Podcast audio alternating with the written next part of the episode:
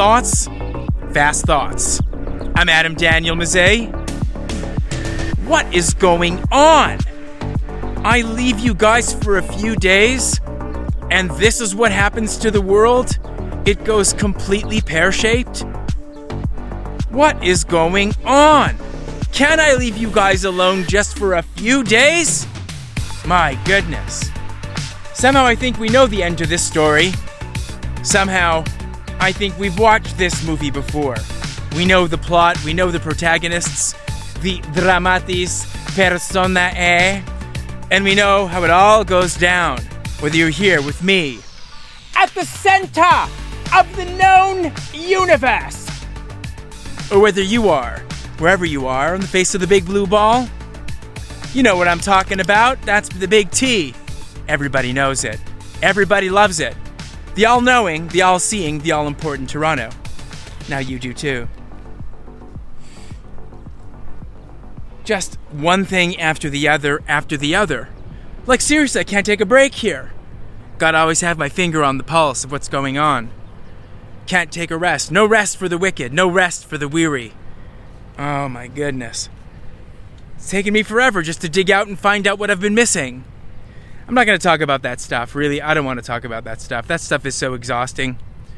Um, I recently saw some videos that a friend of mine sent me where what's going on is he's driving back on the highway from somewhere, and I kid you not, like 500 meters, half a kilometer away, an eighth of a mile, actually less, it would be sort of, uh, what would it be? Actually, now I have to think. A third of a mile away from where he's driving, you've got Patriot missiles that are intercepting missiles that are coming from somewhere else. Oh my gosh, like can you imagine living like that? And it's sport. I mean, it's got to the level of sport. I mean, it's just so pressure cooker like that it's sport. My goodness. And here we are complaining about face diapers and stupid marketing campaigns and gosh knows what else. Yeah, I don't want to talk about that stuff. I'm exhausted from that stuff. So I've had an interesting several days on set and I've had some interesting experiences. And then I just figured I'd talk a little bit about some some let's say on-set dynamics just to take a little breather from some of the nonsense and to give you guys a little bit of perspectives of something that's going on. Gorgeous day here. It's like 85, 86, fantastic. Let the sun beat down, let the exterior boxing sessions continue, and all other sorts of outside jam. So let's talk a little bit about actors, because that's something that I can speak very fluidly on. Let's talk a little bit about how you treat your actors. Let's talk a little bit about how you behave vis a vis actors. And let's talk about what your responsibilities are as an actor to the various crews and sets and units and film units that you find yourself on. So let's talk about it first in terms of how you treat actors.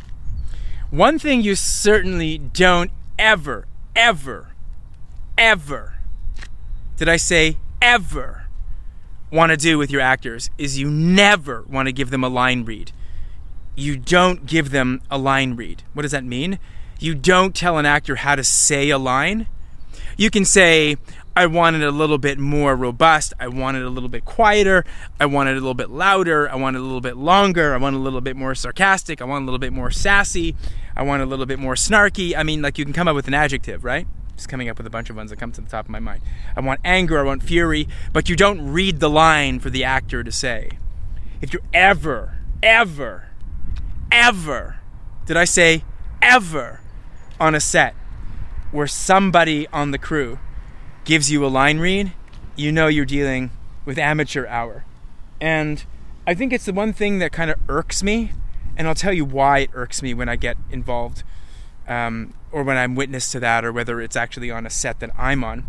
Because if you hire talent to portray roles in your story, your series, your commercial, you name it, you trust that they know what they're doing and that they have the talent and the aptitudes and the sufficient skills to do the job. If you didn't think they could do the job, you wouldn't have hired them in the first place you would have hired somebody else. Um, or alternatively, if you're looking for actors just to mouth your lines, then you need puppets, not actors. You need mannequins and marionettes, not actors. The job of the actor is to take the material that you've given them, is to use their various experiences. And I don't want to get into the acting technique per se, but it's basically revealing a side of themselves in interpreting your material and delivering the lines how they've basically done the work and interpreted the material. Very simplified process. Let's not go there. But you don't tell them how to say a line. It just burns me up. It just burns me up when I see that happening.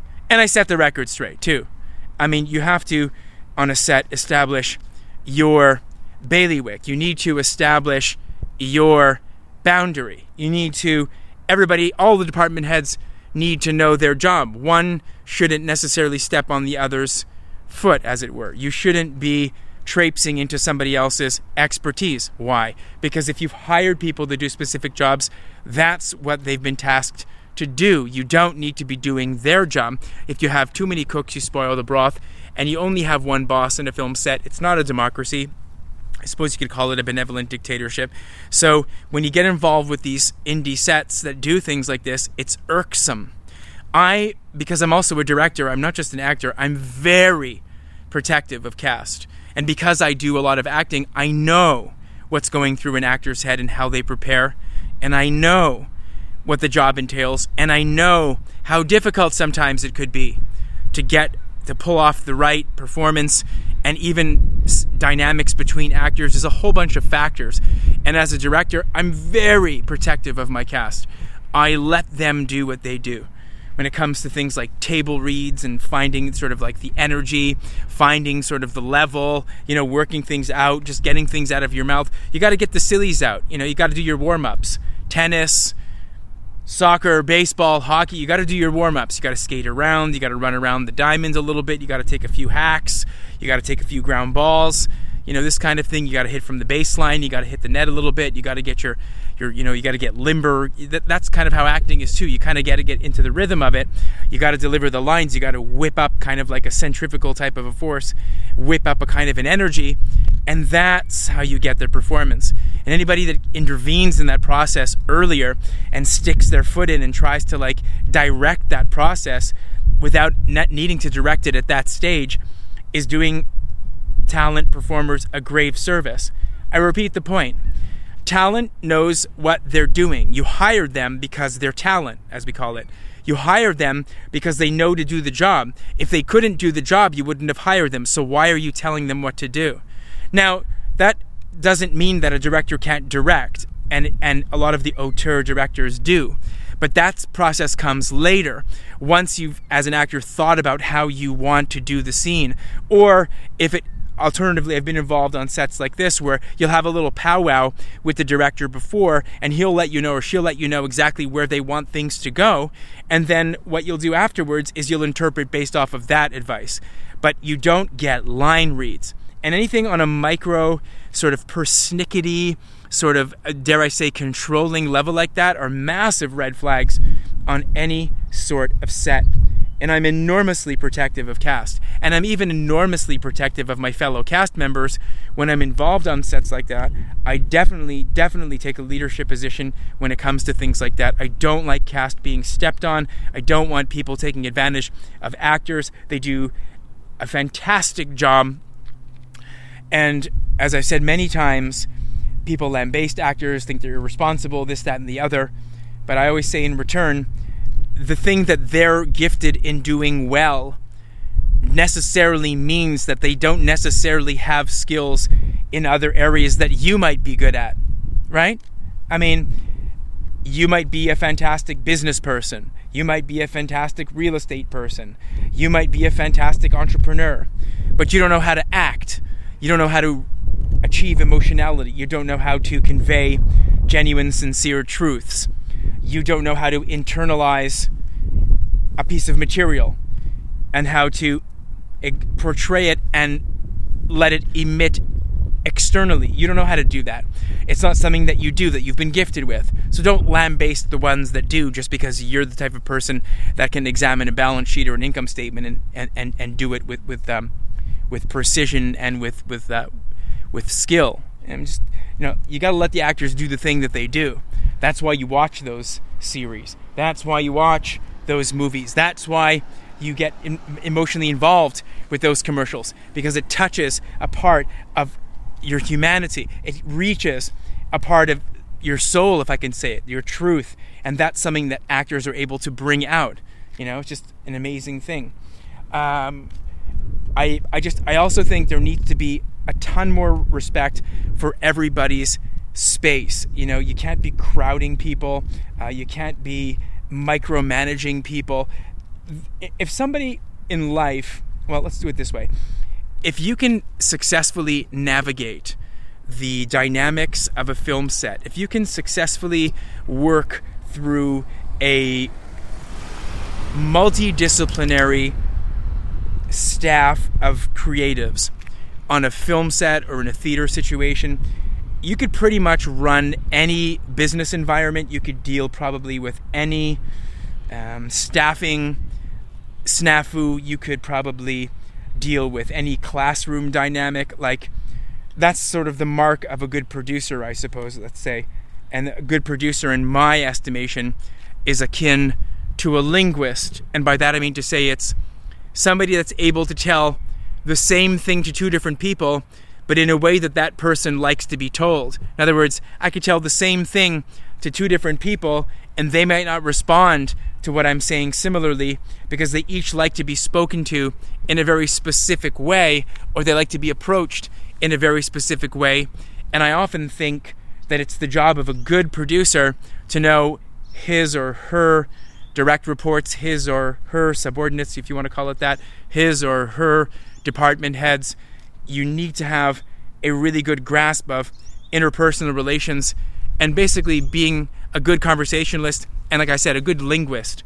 And those are things that separate sort of the the top shelf top flight productions from what I like to call the sleigh ride productions, the ones that are going downhill or the one excuse me, the ones that are compromised or the ones that are just basically having some teething problems or there's some kind of some situations on some sets you can see things have not been properly ironed out. Now oftentimes in the indie space you've got to make lemons from lemonade you've got to make you know you've got to make an omelet from broken eggs you've got to do stuff because you don't have unlimited amount of resources to fix things or to get and sometimes I hate to say it but sometimes the very best of the best they cost a lot of money. So you go with second stringers or you go with people that are you know if you want to use the letters A B and C you go with B people or sometimes even C people. And sometimes the the B and C people can surprise you with with A level performances but again that's not the point. The point is um, you know you can you can you can make some bad material sometimes work.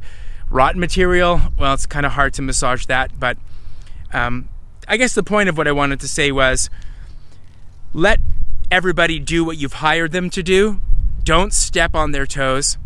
And don't micromanage, not, not just actors, don't micromanage people. Like, you have a hard enough time in your life thinking for yourself and managing yourself. You're going to try to manage other people and think for them. I mean, that's a that's a stentorian task it's a gargantuan task. And you always love those easy breezy sets where you're working, if it's a director or producer, depending on what kind of project it is, where there's a trust established, a fast, quick, lightning trust, where the individual, the director in question, knows that you came ready. You came with your A game. You came ready to deliver something incredible you know, as my acting coach would say, you come ready to show something about yourself that you've that you haven't really discovered before to reveal an aspect about what you're doing in a way that you've never seen before. Just another side of yourself. And they let these direct these types of directors they let you just do it. They don't come in and worry about it. They just let it happen.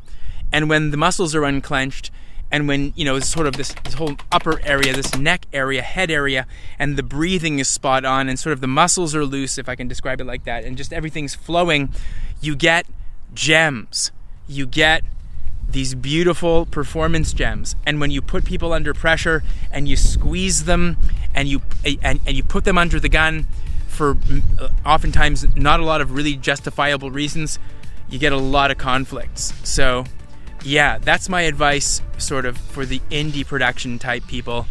Just let it happen. Let it happen. Yes, there's a time money constraint. I get that. But if you've hired the right people and if you've done the casting properly, then the job's going to get done well. And if you're already worrying by the time you go to principal photography, in other words, the shooting of the thing, at that stage, then you really haven't done the casting stuff properly. Yeah, so that's my advice for actors and for directors and budding and burgeoning directors. Thank you again for being here, my friends, on this gorgeous sunny day. And I'm Adam Daniel Mezei. Fast thoughts? Fast thoughts.